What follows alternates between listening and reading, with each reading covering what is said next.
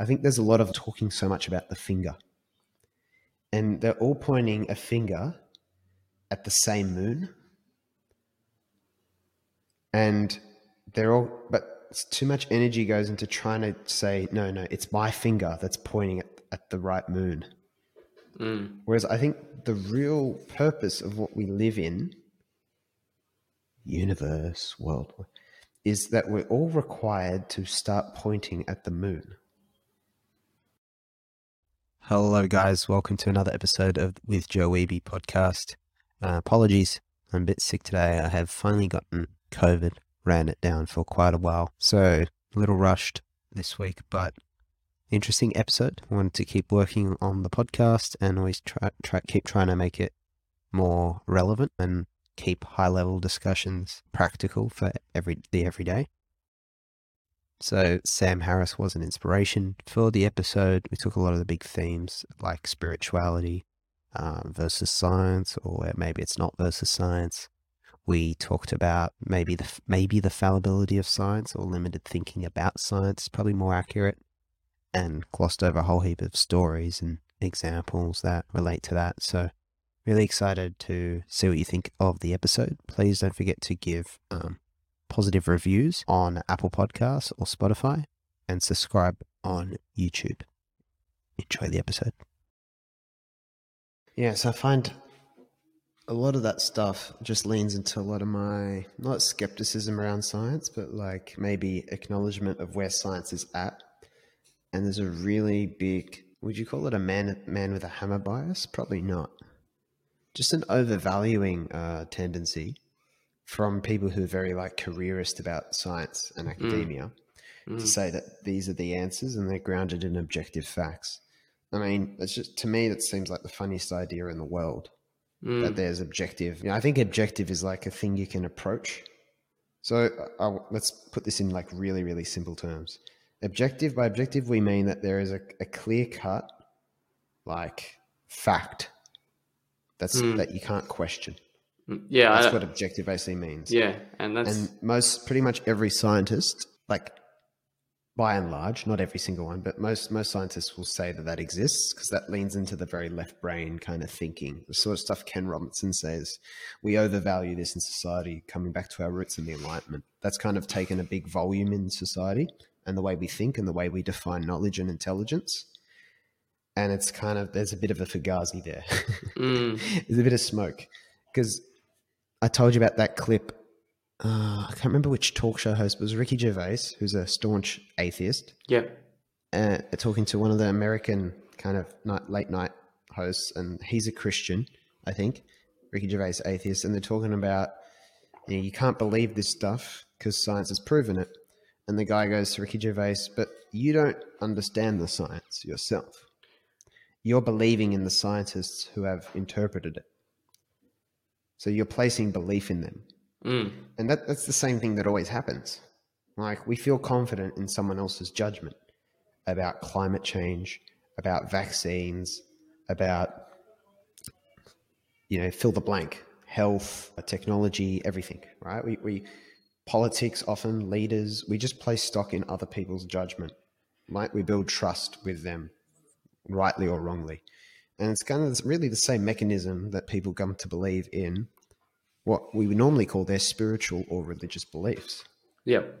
Now, the case of the science thing is that it's grounded in facts, and the other stuff is grounded in myths. But someone has to interpret what's going on mm. to try and say someone's a fact. And there's no such thing as an objective human being. No. No such thing. No. So the, the, to me, the premise is flawed, and people will kind of. I'm anticipating what's the kickback to this, but but they've measured it, right? The, they've measured it, but like, there's always factors that can't be measured. Always. I'll give you an example: marketing. In today's day and age, we have lots of measurable forms of marketing, which makes people very happy. I can measure Facebook ads. I can measure click through rates. All right, If I put up an ad on your Facebook, I can see how much it's costing me. So per people, person that actually clicks on my ad selling, you know, homes in Sydney, let's say, I can tell that for every three dollars I spend, one person's clicking on that ad. Yeah. Okay, so I've measured, I've formed this thing, this understanding that the money I'm spending is bringing in this much. So I might not do something like put up a billboard on the highway because I can't measure how many people see the billboard and then go and buy one of my properties. I can't measure it. Right? Now, does that mean it's not valuable? And even those people might not see it and buy, but that might help them, that might influence their decision to buy in the future. And those people might see a billboard, be driving, and then go home, get on the computer, then see a Facebook ad. Then they're much more likely to click on that Facebook ad because there's more familiarity. Familiarity is a, is a way of building trust. It doesn't necessarily mean that my company's any better or the product's any better. It's just a brain. It's a brain pattern that's forming. So you can get caught up in the measurable, but you know that brand is important, right? The f- most famous campaigns of all time are like a lot of the Steve Jobs stuff, like Think Different and uh, Think Different, and sorry, the 1984 one. And now I'm just talking about one domain, which is marketing. Hmm. But you go into something else that's like a classic study. And there's a there's a book called Humankind by Rutger Bre- Bra- Brenner, Braun, Braun.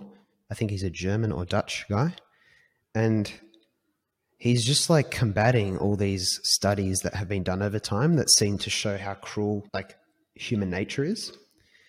And there was one, there's one uh, called Milgram's experiments in the 1960s, which is very famous, which was trying to understand how the kind of Holocaust happened, how so many people went along with what we all consider to be this black and white, just radical, wrong, immoral ideology. And they, they got people to come in, participate in the study, and they got those people to shock someone sitting in a chair. And there was an experimenter. So there's imagine three people. Someone who's in a who's the boss telling you, say you've come in for this study, Luke, they're telling you when to press a button to shock a third person, let's say that's me, sitting in a chair. And they and they, they keep telling you to up the voltage. So the story, and I was taught this study in psychology, right? And the study, they, they said that most people kind of went all the way through, kept going to the highest voltage, even when the person in the chair, in this scenario, me, is begging you, Luke, to stop. You keep looking at the authority figure who keeps telling you to shock, shock me. And they said like 60% or something, don't quote me on it, went all the way through, even if like, you know, the person pa- screamed or passed out or something, they just kept telling them, no, no, you got to keep going for the experiment and they, they took this as like this proof that oh people are just so willing to just go along with authority and i was taught this in psychology and then you you're left with that belief about human behavior this book like critiqued the whole study said it was so flawed you know a lot of those people like really were really actively pushed they were recruited specifically you got to remember when people are participate, participating in a study there's a selection bias right? It's kind of like jury duty. Like all business owners can get out of jury duty in Australia if you just own a business. Right? Mm. People who'd be most keen to do jury duty probably don't get paid. So they'd be like more eager to go. That's not now becoming what's a representative sample of society now. Like it's impossible to get objective black and white truth on those on those matters. So you get this guy criticizes the study like I don't remember all the details. It's fascinating. It was fascinating to go through. But I go, if I never read this guy's book, and I don't know if he was even correct, I go my whole life just believing this thing about human nature and behavior because it was proven or shown in a study. Mm. Presented to me in a university lecture. So this idea of like objective knowledge is just like to me fundamentally flawed but people put so much weight into it Yeah. so, so i find it like incredibly difficult to go down that avenue of reasoning about things of like there's these facts we've just got to find these facts and that's where i think that's why I think it's the truth is all in the spiritual stuff, and it's not. It's not the word's not linear.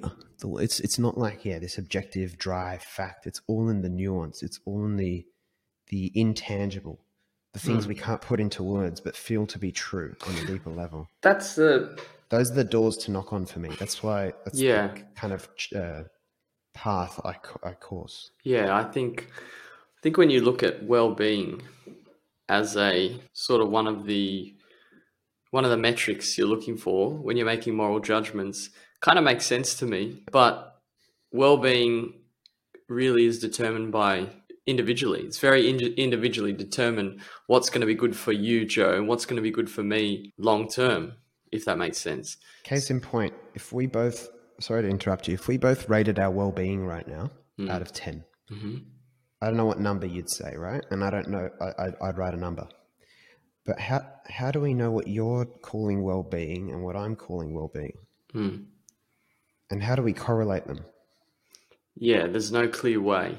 Your definition, and so if someone says 27, uh, 28 year old males in Sydney on average have a well being of 7 out of 10 in May, in May of 2022, all you're saying is that that's they identify whatever their definition of well-being is.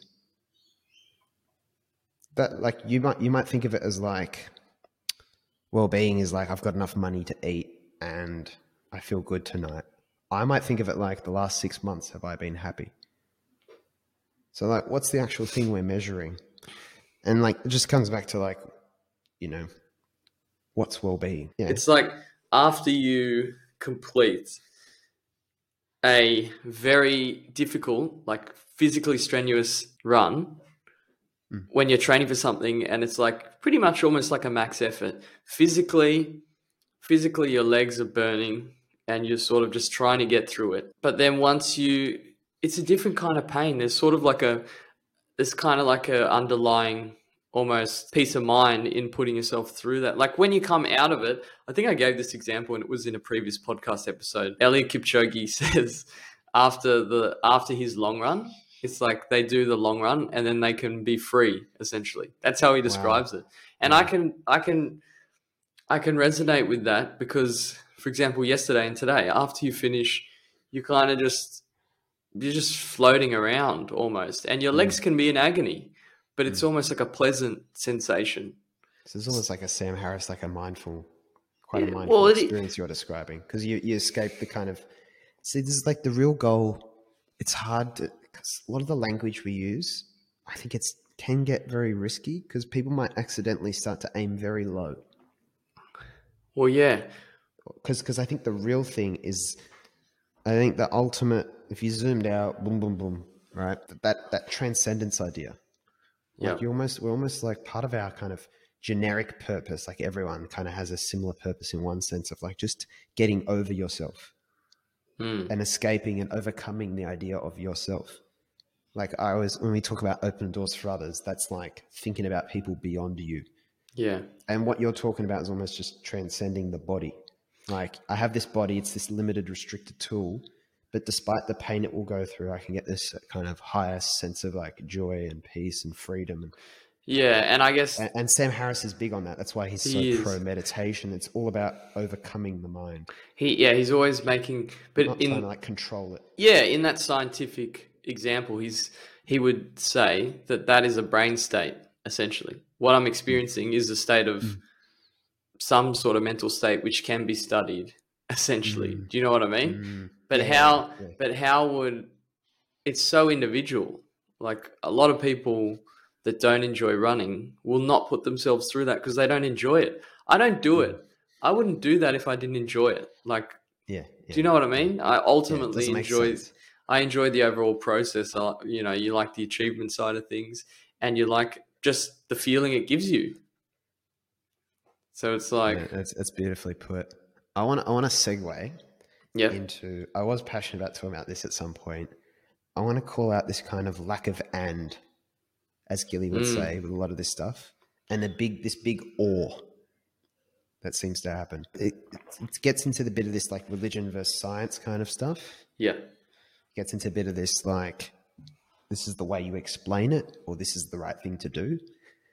I think there's a huge bias with figures like Sam Harris. By the way, generally like think great guy doing really good things. I'm just like the nuances are very interesting. That's all. And I find it funny that they'll you get into this place of trying to just you, you kind of agree I think there's any any real like when people disagree on something, I think they're both just not really seeing the full picture of the truth. Because I think we just struggle so much with communication. I think human communication is like incredibly inefficient, much more inefficient than we actually realize. Mm. It's we we very rarely realize that we're just just look at relationships, romantic relationships as, as the classic example. Companies, right? People get the wrong idea all the time from one another, think they've understood clearly, they haven't and and you know when I listen to Sam Harris talking to Jordan Peterson, they kind of it's kind of like this thing like yeah that's true but it's science or it's yeah no that's true but it's because of religion, and they're trying to like you kind of trying to debate becomes very all these definitional debates. They're saying the same thing, just different. Like they're making they're the, same, same point thing differently, but yeah. it's hard to overcome that desire to say, but my way of saying it is kind of the way, or I prefer to think of it as this and they really want to push that. And I see myself doing that too. Like when you talk about science, for example, to me, I can't see how science is separate from what religion tries to describe. And I think religion is not, it's not a, I don't even say it's not perfect because not, not, nothing's perfect. I just, I, I think it's pointing, it's trying to point in the right direction at what can't be said. There's that there's that famous Eastern saying like the wise monk points a finger at the moon. Do not mistake the finger from the moon.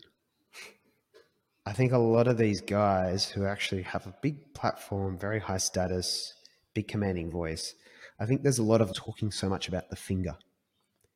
And they're all pointing a finger at the same moon.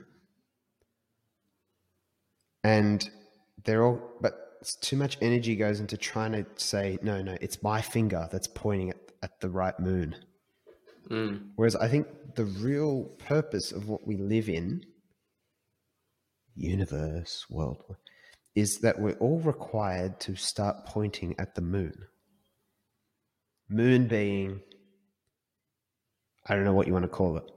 It always sounds very kumbaya. the truth, the truth, God, the universe, nature, Yahweh, Allah. I don't know, peace, peace of mind, love. It's like the highest just, just, to, me, to me, they're like all inter- they're all a different slant of trying to say the same and describe the same thing. And, and Eckhart Tolle would call it like being, mm. just like the nature, of the Big Bang. And I think everyone's just trying to like. There's a there's a bunch of people called the scientists, and they're they're pointing at it. They're going, no, no, no, it's it's that way. You got to get there through like studying the facts then you got the artists, and the artists are going, no, no, you can't really look at it that way. You'll never be precise. You have to show this more nuanced meaning. You have to draw out the meaning and use metaphor and express it and show what it makes you do, not try to observe it. So that's what the artists are doing. You got you got the religions who are saying this is how you got to act or this is how you got to believe if you want to get to the moon. You got the philosophers like the kind of Alan Watts style philosophers going, I don't know. I always think they kind of got the best big picture view. Like it's all they. I don't know. Maybe they. What did the philosophers do, Luke? I don't even know. Mm. They're kind of saying like you're all right and you're all wrong. Depends what. You know, there's no right answer. I guess just mm. like accept it for what it is. They always seem to have the most alignment. You're talking about the, Stoic the, the, the De Mellos, the De Mellos. Yeah, well, yeah, I'd say yeah. the Stoics, the De Alan Watts. I might even say, I don't even know. It's hard to know the extent to which Jesus has been miscommunicated because there's so much talk about how his message, you know, he didn't write it himself, for example. But I think, mm. like, I think he probably realized it way more than we even give him credit for because other people had to interpret what he said and communicate it to us. So there's so many steps that it's gone through before it gets to us. It's so hard to know it's funny. Precision. It's like Socrates. He didn't write his own stuff. So mm. well, we have less confidence what the actual specifics were that he wanted to say. Mm. I've got an example with the science versus religion or just something highlighting religion. I guess Sam Harris is trying to make a strong case against dogmatism, essentially. Yeah, that's what he's worried about. So that, he's that, worried about extremism and yeah, dogma yeah. and the over rigid. And that's he's worried about the people who are looking at the religions and getting caught up with the finger. It's like the science, what you're describing on the science Yeah. side is happening on the religion side, where it's sort of Yeah, yeah, yeah. shut yeah, yeah. your mind off. It's Yeah. like the, they're neglecting the scientific approach of reason, logic, testing assumptions, all that I, sort I of just, stuff. I just think it's the and. yeah, I well, think it's the and. I can resonate with, I mean, personally, I don't resonate strongly with religion, but I can understand religious values. Mm. And yeah, yeah, exactly. a- as a metric for, as Sam Harris would say, increasing well-being. But like I think of because he just says there's no. Look, I do see what he's trying to say, but he just c- completely disregards religion and makes it almost a case that we don't need it. But I can think I was talking to Dad actually, not about going into deep, but I was like, "Were you religious?" Yeah, and he said he's not religious, but but then he was describing how when his parents were getting towards the later stages of their, of their life, they found God and found like extreme comfort in in, in sort of the, that higher power. It's like, well, Mm. What do we discount? Do we know what impact we're having by saying religion doesn't exist? Why are we throwing the baby out with the bathwater? Yeah, it's like, well, how can then you can make the opposite argument saying if they didn't have that belief in God, they would have had a lower sense of well-being essentially. Do you know what I mean? So it's not there's no clear answer and there never will be. I'll tell you two true stories that come from come from my family. Mm. First is a, they're both very recent. First, I was driving with my dad, and uh, we're talking about. Someone had said that the the real motivation for them in business was the fear of failure. They were working hard to avoid letting people down. And my dad was and I were driving up the coast from Sydney, and he says, "You know, I never, I never really, you know how so and so said that." He goes, "I never really thought that. I never really felt that to be true for myself." My dad did well enough, obviously, in all his little business endeavors, and I think as a as a father, as far as I can judge. So, Ray, if you're listening, but like in, in the sense that he didn't just work and create a comfortable life. Like he was present. We, you know went to the footy games together. You know he gave us the best experience. We traveled. We spent a lot of time together meaningful time and they've always been supportive. So i think it's pretty well rounded like it's, it's good enough. And he's just talking about you know i never really had doubt not on a big level like i always just really believe things would work out and i go what do you put that down to he said, and he just paused. Like it's almost like he couldn't really find the words. And my dad goes to church, you know, every week, but he's never really like he's never he's never kumbaya, say. um, not like my mum, right? My mum's way more kind of overtly religious. But he what he did say, he just paused and he just turned to me, he goes, was kind of like a voice. Not my voice, but kind of coming from me and it, it always just seemed to like say go there and that's going to work i just used to be convinced by it Mm. so that's the first story make of that what you will the second story is my grandmother passed away last year i don't know if you know Yeah. so my, my dad's mum Mm. My grandmother was quite a fearful lady. Not fearful but like she, she was she always had one of her children or grandchildren with her. Like we never left her alone because she kind of had was, was paranoid and scared would get scared on her own if something happened because she had health problems and stuff. So she had diabetes and all these things. And you know she fortunately got covid last year and she had to go to hospital. And she was always a hypochondriac so we're very worried about her like kind of didn't tell her you know she had covid when she was in the hospital my auntie was staying with her by her side and she was very prayerful my grandmother so they're holding rosary beads and whatever and got to a point where my grandmother who was always you know quite scared and terrified of being on her own was looking up and away from my auntie. And it was like she could see something. She goes she pushed my auntie's telling the story. She pushed my hand away. And she was strong. Like this this 80 year old lady like she was really strong. Like she had all this strength all of a sudden and she just pushed me away. And my auntie didn't think anything of it. She went to grab her hand back again her gloved hand because she got the covid and she pushed it away again. And it's like she's saying, Go. I'm ready to go now. And so my auntie just left.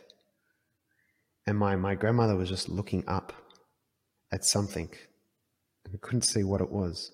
And so something, you know, and then she, she passed away. She passed away right after that. Mm. Like she didn't want her daughter to be there. She was ready to. So this lady who was never, you know, for, for years and years since her husband di- uh, died, my grandfather died 25 years before her, was never ha- like comfortable being alone. Where did the strength come from at the end? Now, one day, this is what I believe fingers pointing at the moon. One day there will be a scientific explanation for that in great detail. I don't know if it'll be in 100 years. I, it might exist now. I don't know if it'll be 200 years. I don't know if it'll be 1,000 years. But in the meantime, I think you can observe the truth of it if you don't get caught up in the logic of it. When I say the logic of it, I mean the obsession with certainty and putting it into facts. Yeah. Because certainty does exist to an extent, but on this deeper level of like what my dad's talking about with that voice. So when we're trying to figure out which finger do we look at to point at the moon, I think we can all just realize that everyone's kind of pointing in the same kind of direction. And so at some point, you got to stop looking at all the people with all the fingers pointing at the moon, and you got to get the confidence to look at the freaking moon. And when you look at the moon, you look at this thing in the sky, and it's just fucking beautiful.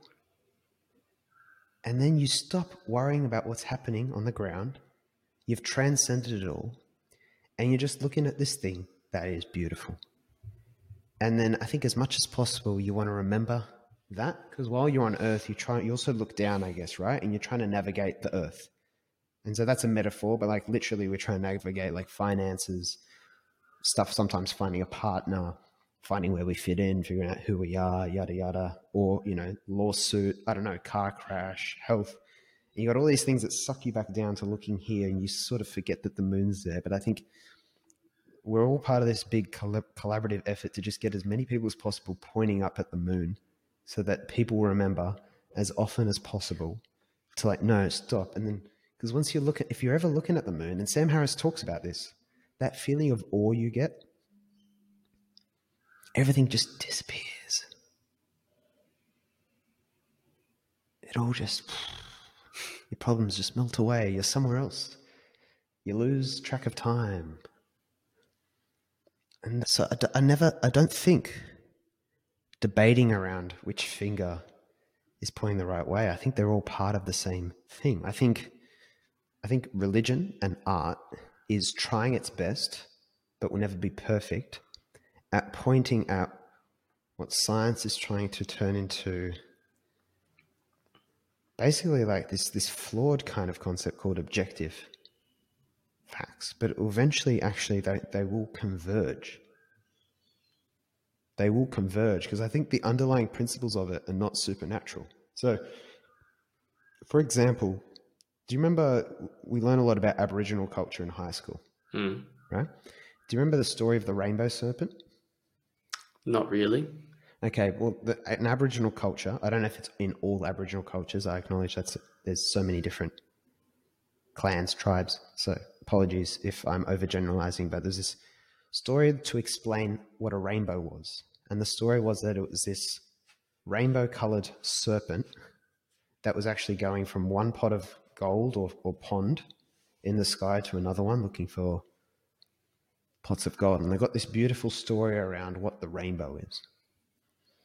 Right? And that's been that who knows, that probably was created tens of thousands of years ago.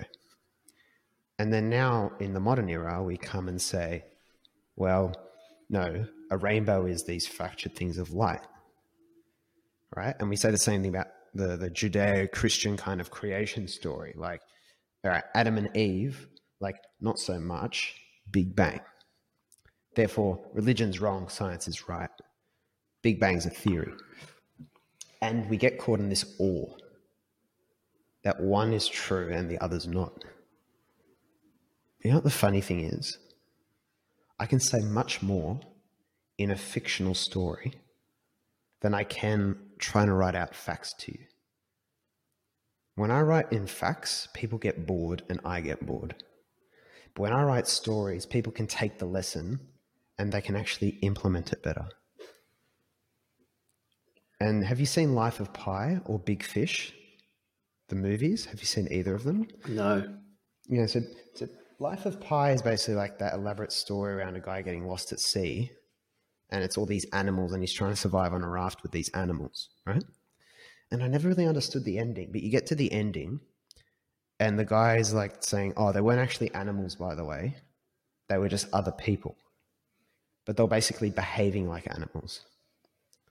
And he goes, "Which version of the story do you prefer? The one with the animals or the one with their people?"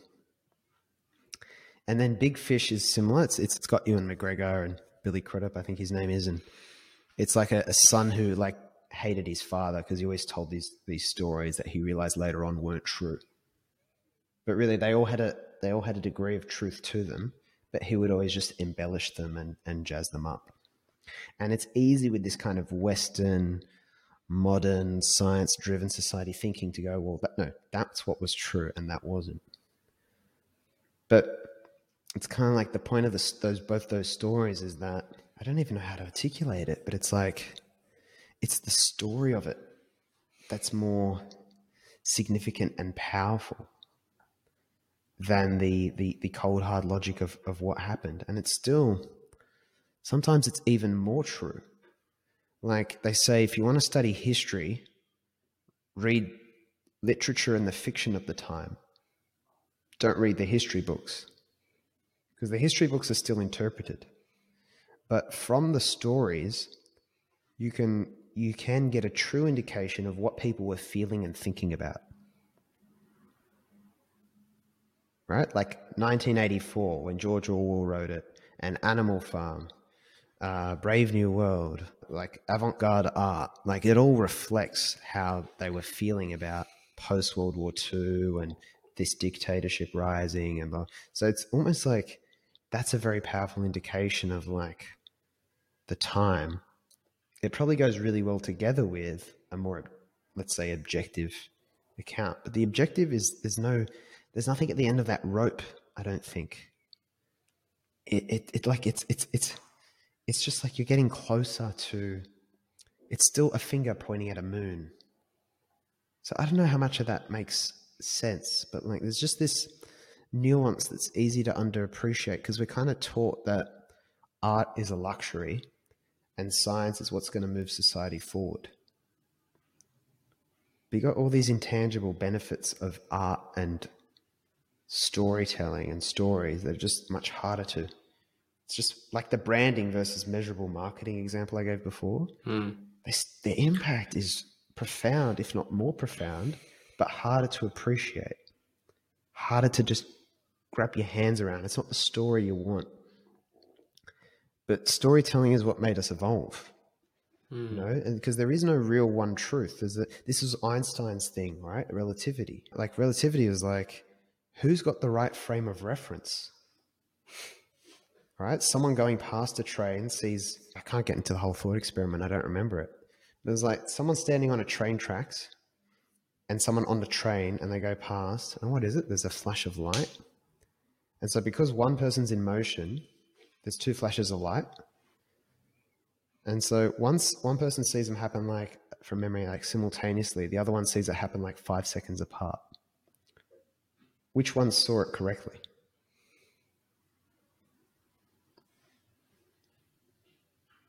So that's the nature of like human perception. Mm. there isn't one. Human experience is entirely perceptual i.e., the Matrix. like, there's no like, someone's got to be the observer. Someone has to be the observer that says this is the fact. So that means that it's flawed. So that's why you can't give someone like, this is how everyone does their career. You can't do that. You can't say, this is the answer for everyone how you do a career. Unless you get super generic and go, do what's right for you because it depends on your frame of reference. And you can't say that one frame of reference is correct. It's like if I Which tried to, all these problems. Yeah. it's it's like if I tried to get scientific about the things that I enjoy. Yes, exactly. How like how uh, you can't really run a formula or you can't really like I can't describe to you that's why I like the I'm not I would say I'm not I'm not religious in the sense of the traditional in the traditional sense but I can't remember if it was you or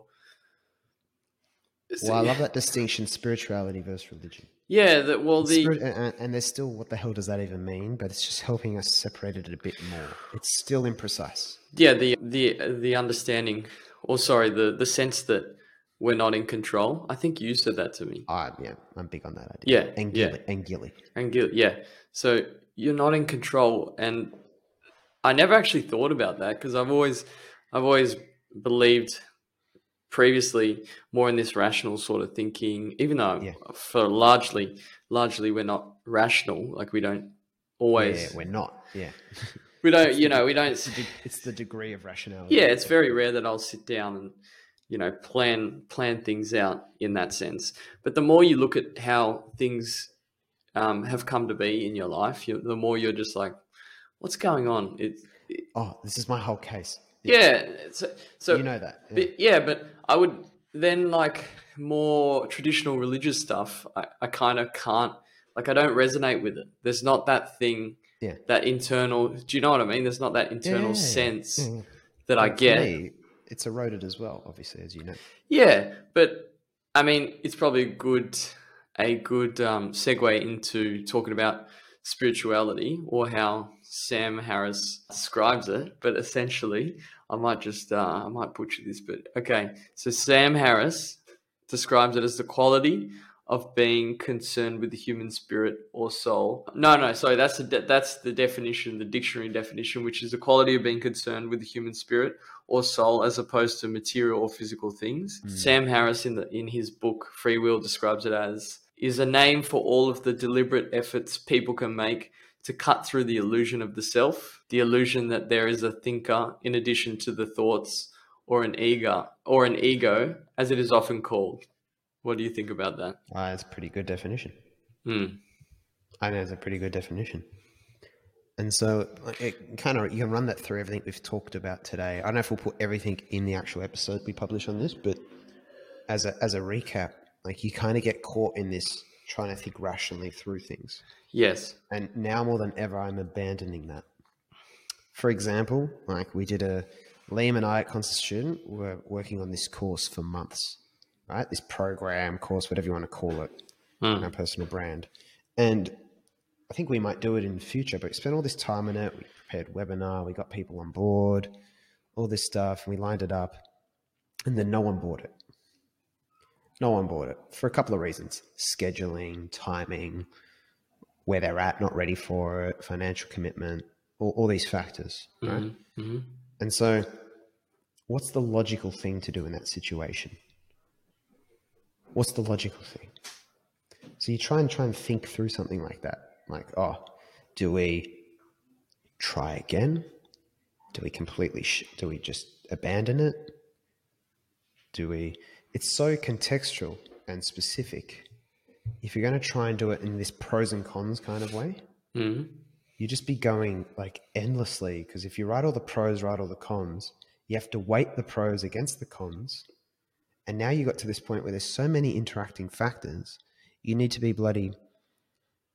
Most people would say Albert Einstein, but he wasn't known for being a mathematician. I'm trying to think of a famous mathematician. Bertrand Russell, maybe? You gotta be like Bertrand Russell or some, something to, to figure it out Yeah. if you're going to use some sort of formula. But still, you gotta you gotta weight what those pros and cons are to you because I put you in the same situation I was in. It's completely different. Hmm. So you kind of destroy this idea of like you can cold hard rational rationalize the way you think, and you just at the end of the day, what you do have. We talked about intuition in the Robert Greene episode. You've got you've got a gut call on what you kind of think is right. Hmm. you know, which for us was to shelve it and start focusing on this actual this marketing and agency and consultancy work to subsidize constant student that seemed to be calling at us because people were asking us for help with stuff that was in that area. Hmm. And so that and that correlated that that wasn't just we didn't just do it because people asked. It correlated with how Liam and I felt about what we should do. So you need to be able to tap into that feeling. And so I think the ego, to come back to what the spirituality is, the ego is often yeah giving you that narrative around no no I've got to prove myself. Mm. You know, I got to assert myself. I've got to, you know, I put all this time into this, Mm. right? I've got to justify that time because I've got to get from here to here. The ego is a sucker for like tangibility, certainty, all these things because it wants to it wants to create a narrative around your significance, right? I feel like the ego is a byproduct of being status seeking creatures Yeah. because status tended to help us with survival. So the ego is just this elaborate tool to help us automatically jump to what's going to give us status without having to think about it too deeply. In the same way, being afraid of cliffs just is the shortcut to cliffs are bad. Let's Yeah, just rule yeah. cliffs for human beings, right? Yeah. So the ego is basically like, let's just shortcut things. Seeking status is going to make your life better. But it's just become so out of touch with reality now because of how much the world's evolved Mm. materially. And so it's no longer true. The ego is not true. So that when we talk about frame of reference and everything, the thing we know is not true is what the ego alone would say. Because we know that's only slicing off a piece of the cake. It's not the, it's not the whole cake. It's taking one part of the map and saying this is the world. So we always know that that's not the truth. And that's why it's easier to define what's not true than what is true, which is what DeMello and all those guys say. So I love that idea of the spirituality because when, when you feel like you, we talked about it before, it's moments of awe and freedom and peace of mind where you feel most, let's say, I don't know if spiritual is a adjective, but that's when you feel like you're most elated or and so that's when you that's when you have taken the air out of the balloon of your ego, so to speak. You've let you've really let the air out, and then everything is just ah. Hmm. I think uh, the mindfulness, the way he is very big on mindfulness and actually the practice of meditation, and it's more yeah, around huge. Yeah, yeah, and it's more around it's more around sort of for me at least because I've been doing it for maybe it's it's a very short period of time, uh, probably just over a month of practicing it, but it's it's it's helpful to get in touch with sort of just the only way to actually or one of the most effective ways to get in touch with who you are as a human being is literally to just sit and try not to mm. judge anything and and, ah. and it is a it's a guided well said. yeah it's a guided well it's a guided meditation so basically you sit down i'll give you a bit of a i'll give you a bit of an Here example we go. no no Waking so you, up with, waking up with Luke.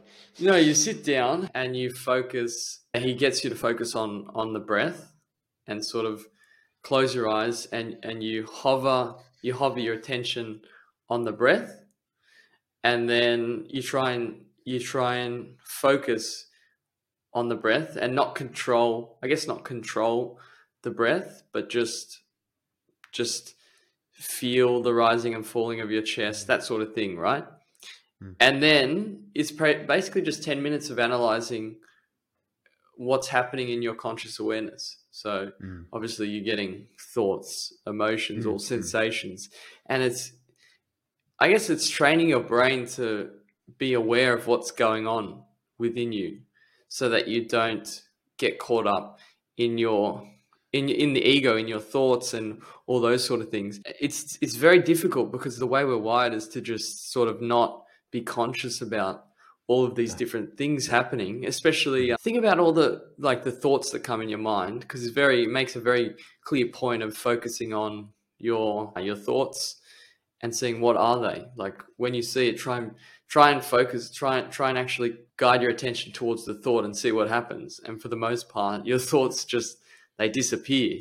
But you can spend you can spend 30 minutes 40 minutes thinking like following one thought to the next and then that's how you actually can either spiral down or it works in the other direction when you're having a good when you're having a good day or you, something good's happened those thoughts just then start feeding them and saying, "Oh yeah, good job, good, you did this. Oh yeah, that was Yeah, nice," yeah, and and then it changes your mood. But it's more just being aware aware of what's what's happening. And I think I think if we talk about practicality, the practical element of that is to understand that thoughts are just thoughts. Like Yeah, there's yeah. I always call it autocorrect. it's like Thoughts, thoughts are like autocorrect. Like just you got to decide if it's actually what you want to say. yeah, And the state of not being aware is you always just say what autocorrect says. but when you focus it's just it's just suggestions. Yeah, exactly. That's a good way to look at it. That's a good Yeah, way to look at it. But when you look at a thought and it goes away and sort of it makes you focus very clearly on the how things are it's just the ebb and flow of consciousness. The things change like you focus your attention on sounds and sensations and you hear them and they sort of arrive and disappear. You can't control the sounds, you can't control these things, just like you can't control a lot of the thoughts that go on. And for me, from a practical perspective, it's not it's it's sort of freeing to know that a lot of these things can't actually hurt you. Mm. It's our judgment of them that that causes a lot of the problems. It's very difficult. It's a very difficult thing to do because it's like I feel that I feel that I can have an awareness of these negative emotions and thoughts, but because we've been programmed so heavily, it, it captures our awareness. Mm. But by sort of by practicing every day, just that sense of awareness, I think it just makes you it's made me a little bit calmer, a little bit calmer, and also just have a better quality of mind, or even even when I have a good state of mind, I'm sort of aware about what's happening, a little bit more aware. Like you catch yourself just being, oh, that's nice, and you sit back from the actual experience instead of. It's very hard. I I don't know how I'm coming across. It's it's quite hard, No, difficult to You're, s- you're describe. You're spitting gold. I think that sells it better than I've ever heard it. Yeah. So, um, and I think it's been very. Just one sec. Yeah, I'm go like I'm gonna leave recording. I'm busting. okay. All good. We'll come back in a second. meditate while I... Sorry, mate. You're all right, mate. No worries. One sec. I can't hear. Oh, that feels better. That's good, mate. That's good. That was a great. That was a great segment, though. Yeah. Well, I would think. segment. I think. What was I saying? Well, I'll come back into what you're saying about that judgment thing with meditation and not judging. You come to this beautiful fractal idea. The way things are on the inside, they should be on the outside, and vice versa. It's the way you want to approach the world that seems like the healthiest way to live, is the non judgmental way.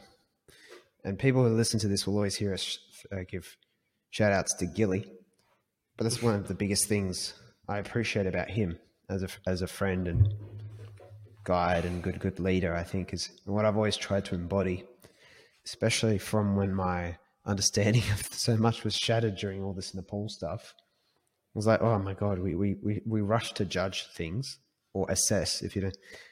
Not this person's. I'm not saying this person's bad, that person's bad. Like judges in, I think I know what's going on there. Mm. It's just so hard to ever. There's very few cases where you really can be assured about that. Mm. And what you really want to do is be constantly just have your wits about you and your senses about you just to filter everything and just try and understand it, not rush to judge. I'll give you some everyday examples. For the smallest is like someone sends you a particular type of message or they're not responding to you. Mm. Our easiest thing is to just fill the void and judge. Oh, they're not doing this because they don't appreciate me, or they're speaking rudely because they're a dick, or, you know, but really, it, it, it could be anything. You're best to either just let it be or try to understand if you really need to figure it out Mm. in a respectful way. And you can go broad on that. You can look at people who are uh, on social media, for example, that express views that you disagree with, or you think they're carrying about something in the wrong way.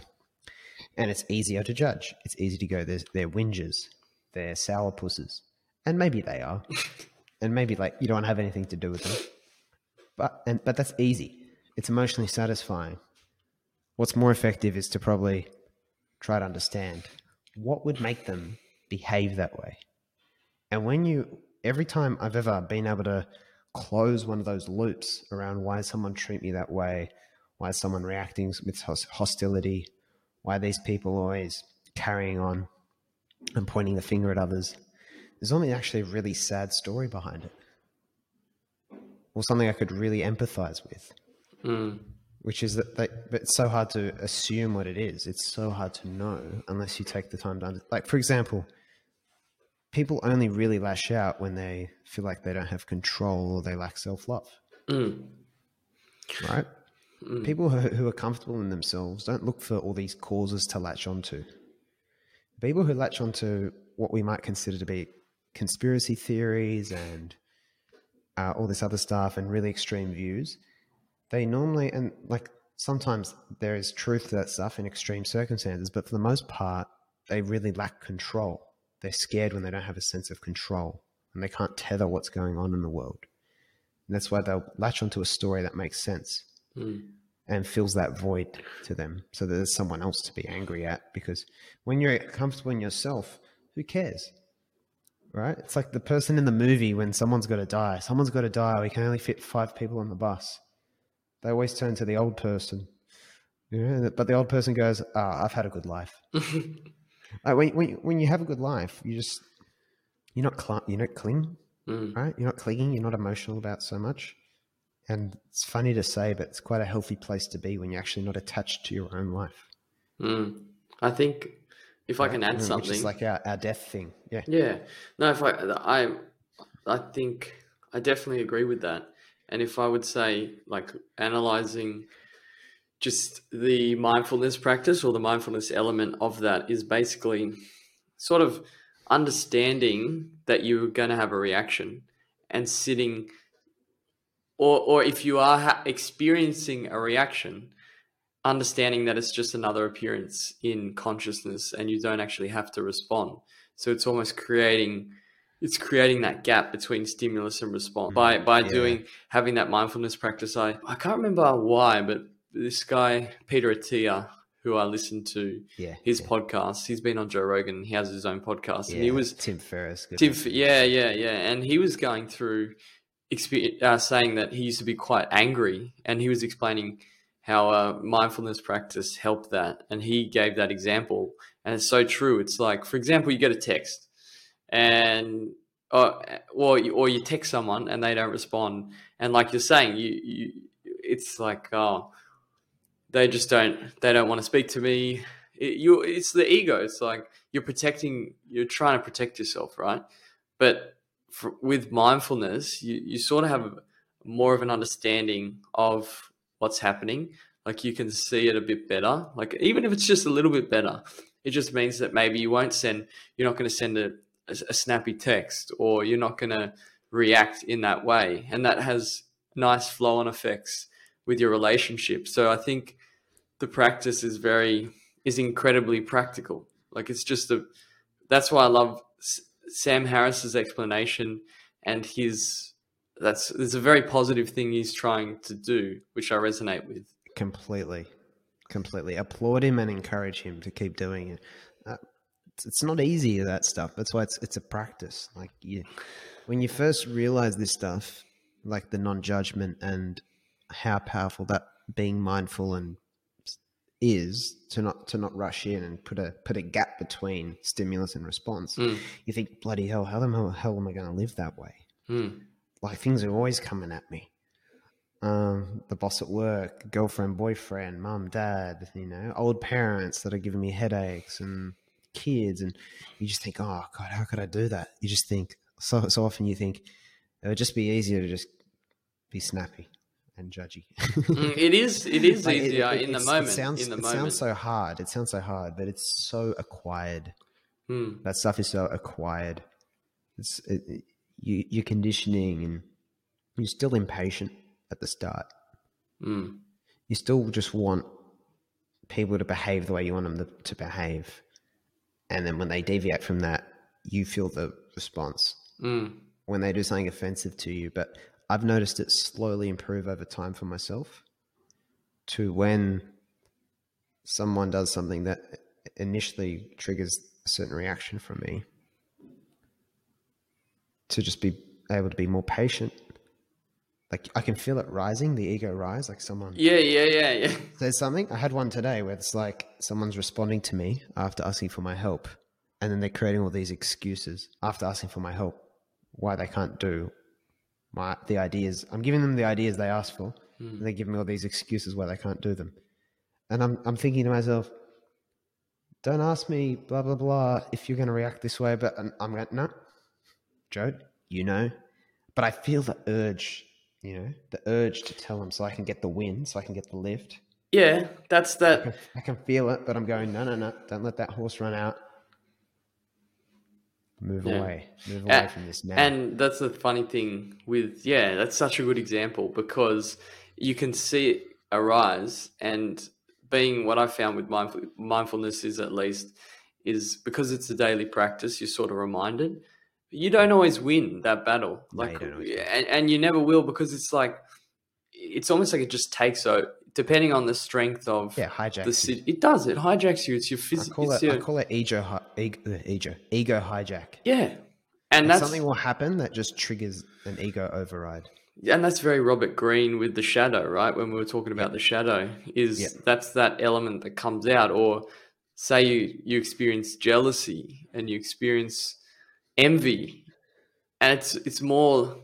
I think you struggle more when you don't see see it for what it is. Like, okay, that's envy, Yeah, and yeah, you yeah. just let it pass, or you say, okay, why am I envying? Well, I might see something in that person that is something I wish I had, and I'm jealous or envy. So it's like, it's more, it's very. I like Gilly's thing. Just be. He always says, just be. Oh yeah, that's that's the ultimate. I love that. It's it's That's a good. ultimate. When I was talking before about that metaphor of the moon pointing at the Mm. moon, that's another. If if the if that in that metaphor, when you do do look at the moon, the moon has two words written on it, and those two words are just be for sure. Mm. That is completely airtight. It's what the core of any decent religion is trying to point people towards, even if it gets miscommunicated. It's what science will eventually, when the quest of science is resolved, in that it's infinite, so it won't be resolved in the way we might rationally think about resolution, but that'll it'll arrive at that conclusion when you're getting taught the, the journey of spirituality, the journey of your career, the journey of romantic relationships and love. It all weaves back. All paths lead to just be. Mm. The answer is always just be. Mm. Each and every time. How do I attract? You know, I, but you scoff at it. It's too simple. You used to say, "How do I get? How do I get a girlfriend?" Just be yourself. Hasn't been working. What does that mean? But then Robert Greene's telling me I need to I need to do this and I need to dazzle them and I need to make them feel a little bit play on their insecurity a little bit and blah blah blah. How's that just being myself? So it's all it's all it's not just you know it's it's a it's this big wishy washy murky grey true true thing truth Mm. right? It, it, it does, doesn't seem that simple, but just be yourself, but just be. But then, you know, when I surrendered a lot more, and then when I could let go bad ideas I had about romance and stuff, then it was easy. Then it becomes easier to attract, and things just start falling into place. Just be. But sometimes I know the answer is just be, but ego hijack is on. And I'm like, all right, I'm, I've been through this enough times. Uh, but how do I just get out of here and go there again? Mm. Uh, like, what, what, where's the button? Hmm.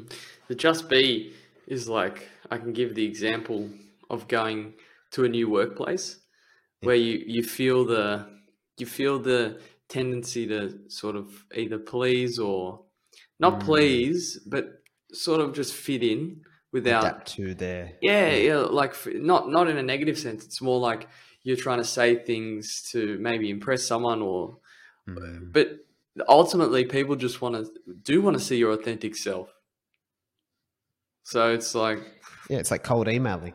Like whenever people put up like, "Oh, how did you get through to so and so?" and and when people like, "This is how I got through to so and so," it's like, "Oh, they just sent them this super authentic message." mm, But then just be so hard because it's not all right. I'm going to go try and write it and make it sound authentic. It won't even come across that way. You have to be it. It's because You you're know, not. it's like it's like yeah. just tell Nike instead of just do it, Nike. It's like just be it. yeah. You have to embody it, not mimic it. Yeah, I think I think the mindfulness one is is huge, and you probably have I don't know, just a lot more peace, a lot more peace, and a lot more tolerance, and a lot more understanding of. That's the biggest. That's another big thing is like getting more in touch with. Oh shit! I'm a human being, and I have all these urges, and these are pro. The, all these things are programmed in me from Mm. as a as a process of evolution and sort of just being trying to become comfortable with that fact because I don't know you start off especially when you're young or that's my experience at least when you're a teenager you're just so caught up in your own ego and You your own yeah. insecurities because obviously you're growing up and you're in a you're in that dynamic where you're just but imagine if you had a mindfulness practice when you were young like starting from when you were young. Can you imagine? Mm. Like how much, like all the pain you go through as a teenager from not having no awareness about, Yeah, thing, like yeah, all yeah. the things you worry about Mm.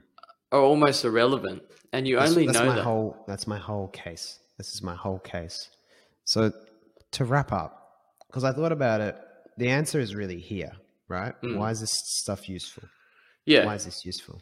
Because people might think I don't talk about morality, I don't talk about free will, I don't talk about spirituality. I've got to worry first about mortgage, job, uni, assignment, um, getting invited to more parties. I'm overwhelmed with my options. I don't know who I am. Like, I don't know what my future lies. I'm scared about what's coming. I've got to do this, this, this, this, this, this, this, this week. I've got this list of shopping items to do.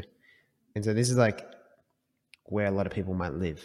mm, So these are the problems, not oh, oh, God, nature, just be. All right, well, when I have the luxury of some time to think about that stuff, then I'll then I'll indulge this conversation.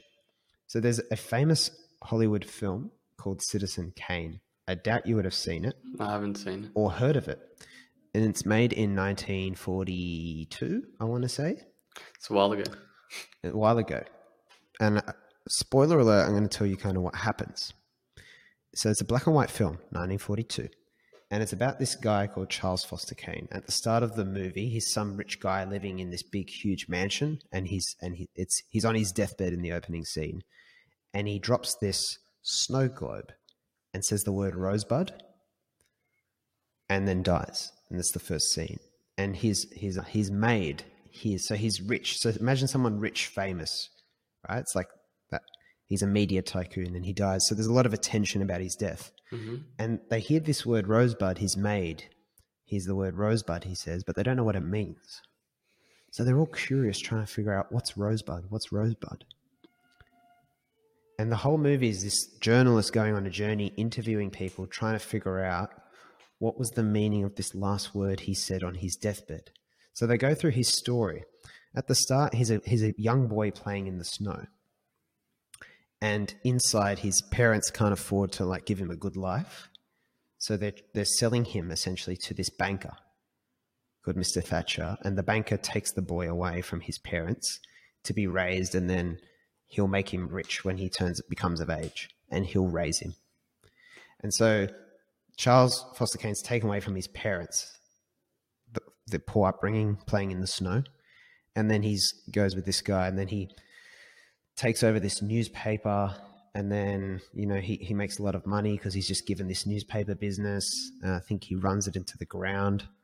He tries becoming um, a politician and he fails. And then he also tries to like get this wife um, and make her an opera singer and build an opera house for her with his money but she's not very good. And the whole thing kind of falls apart. And at the end of the film, they never figure out what this rosebud thing is. Mm. Right. And this guy spends his whole life alienating people, trying to manipulate them. And he's rich. He's got everything. He's got this big mansion, but he's all alone in it. There's no one there but he's the people that the house stuff. And he they just never can figure out the answer to his life, basically. But then the last scene of the film, very famous, they're burning all his belongings. The journalist gives up, walks away, but they're burning all his belongings in the fire. And then there's a sled. And they throw the sled into the furnace, but the camera zooms in and it just says Rosebud on it. And it's the sled he had when he was a young boy playing in the snow at the start of the film. And it's a symbol for the only time in his life when he was truly happy. Because in trying to give him a life, they cut him off from the one thing that really gave him a life, which was love, family, the joy of playing. And he spends his whole life trying to make up for that void by chasing all these things, all these spinning, shiny objects and wheels. Mm. And it's like it's just what you said. It's it's the ego and not being able to just be mindful of it, and then it would have he would have had a chance of overcoming it. Mm. And that was made 80 years ago, and I think it's just so relevant today. It's just that that that is the story of what is derails so many people's lives. Mm. And the conversation, this this spirituality, mindfulness, the things talked about today, they are the things that just help you. Because when you have that stuff, it's just going to the fundamentals of what's just going to make life peaceful and good. And you'll actually have joy instead of having things that don't equate to joy. And it just sets the bedrock for an actual proper life. And you overcome all that all that stuff that people would pay they would pay therapists to try and fix those problems. They would spend years going down a certain career path. They'd put up with all sorts of stress to try and get somewhere. They'd go through the emotional pain of trying to turn unconsciously trying subconsciously trying to turn people into tools that make them feel a particular way about themselves, but ultimately failing and doomed to fail from the start. Not being able to have relationships, never being able to feel a sense of peace, never feeling life is meaningful, having all this regret, being sad and melancholic, being truly alone. So, the consequence of not doing this stuff, I would say, when I was thinking about it, is all that. All that. And the pain, painful, painful reality is that if you can just pick the right spot to focus in, you will pretty much never be perfect, but you'll avoid most of that. And it is probably yeah, it is mindfulness. It is having having your own spiritual journey. And to use the metaphor we were talking about before, it's being able to look up and see the moon. Mm. And not spending all the time distracted looking down and going past all these people pointing and to transcend it, to transcend religion, to transcend science.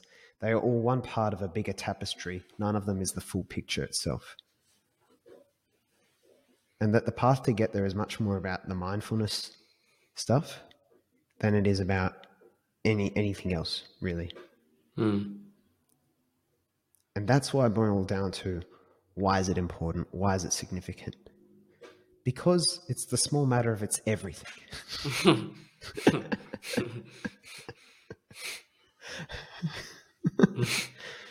but it's so easy to discard as a fluffy conversation. Well, your that state of mind is your entire experience.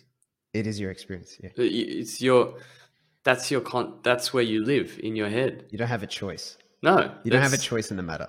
you can either come closer to it and have a have an understanding of how your mind works, I guess, through observation, or as Sam Harris says, it seems to me. He said, "It seems to me that I spend much of my waking life in a neurotic trance, just Mm. from like that's just especially that's how the thoughts work. It's like Mm. they just keep coming up and up and up. But yeah, I think I think it's very, very, very interesting topics that he covers, Yeah. and obviously, he's a human being, a very smart human being, but you know he has his convictions on many things, and I guess we might misinterpret those convictions just from but i think ultimately his message or what he's trying to get across when he talks about well-being through mindfulness and all these sort of things, his heart's in the right place for sure. And it's just used, it's just practical getting an understanding of what's going on within your mm. conscious awareness from, yeah. Yeah. So interesting. Well, you know, my big takeaways from this talk were, yeah, the idea of non judgment of self, mm-hmm. non judgment of others as much as possible. And that, that's, there's a full loop of trying to be more mindful and present you won't be able to like actually go on that journey properly without constantly practicing non-judgment of self internally non-judgment of others externally and the things that are happening in the world i think another big one was i never thought about it before but extending that old saying about the finger in the moon and thinking about how there's just all these different I like that one. at the same moon yeah that actually i never thought of it that way before but actually makes sense for what i believe right now so I'll, I'll walk with that for a while because that's just the idea that stop trying to like find the winning side. They're all partly right, but the harder they argue with one another, the more they're also wrong. Mm. And so the and, not the or, is a big takeaway for me. I'm trying. There was so much in there. You know, not yeah. I always struggle to articulate this, but not trying to, not getting obsessed with making things objective, and not leaning too far into science, because there's a lot of miscommunication that happens, and I, I think I've said this to you before, but the more you try to attack something or contradict it, the more you become hypocritical and you become the thing you seek to destroy. It's like, yeah, it's like the, the more you use science to attack religion, the more you make science like one of the religions you're attacking. Or the more you start yelling about crazy political views and making the being more, very the vocal, the more you're politi- you're actually the yeah. same person, realistically. Yeah. The more you criticize someone for the way they treat you, the worse you're treating them. yeah. You take this in any any way, like, and that, I guess the opposite's almost true. So the more you demonstrate what you think is right, rather than criticizing what other people are doing, the more ethical you will be. Mm. So I try to do less and less telling people what to do and actually just living what I believe is right. Mm. And then, then you come back to that all stations lead to just be. Because instead of you telling people what to do, you just be yourself. They make their own and observations. They're actually more likely to go down the path you think is right. But by that point, you would have abandoned that as an objective. Because you would focus on just being. Hmm. So I don't know if you had anything I missed as a recap. Big ideas to take away. The mind, way you explained mindfulness was, I thought, remarkable. I thought that was great. Thank you, sir. Smitty gets to come back next week. I'm still on. Continual renewal. Um, well, I can only explain it because I've I've done it. Gone on the journey. Yeah, well, a little bit, a very very small amount, and I think 30 days was enough to establish that it is valuable, especially when you, you only get glimpses. It's like small glimpses of clarity. It's not like you're this this incredible aware being. It's like no, it's the same thing except you're just a little bit more aware. You're not Sadhguru just yet. no, so, so, so, certainly not. And it's funny because it gets you gets you to sort of be aware obviously be aware of of this state of consciousness and then it's like you start i think we talked about this you even start getting an ego yeah, yeah, yeah. for that you're being more self-aware and then you're like hang on a minute. Other people would be better off if they were just self-aware like i am. Yeah like, not too absorbed with themselves. It's like oh no. Have i just gone full circle what did I do this for? Uh, no, I really enjoyed this conversation. Yeah, this is um, a mind bender, probably, yeah. but uh, it's an important part of what we do. Oh, I love and yeah. leave you, Luke. Check out show notes and description right, for mate. more, guys. If you li- if anyone's still listening or watching, description, show notes for the newsletter and guiding beyond this. But yeah, thanks again, and good luck with everyone on the mindfulness journey. Thanks, Joe.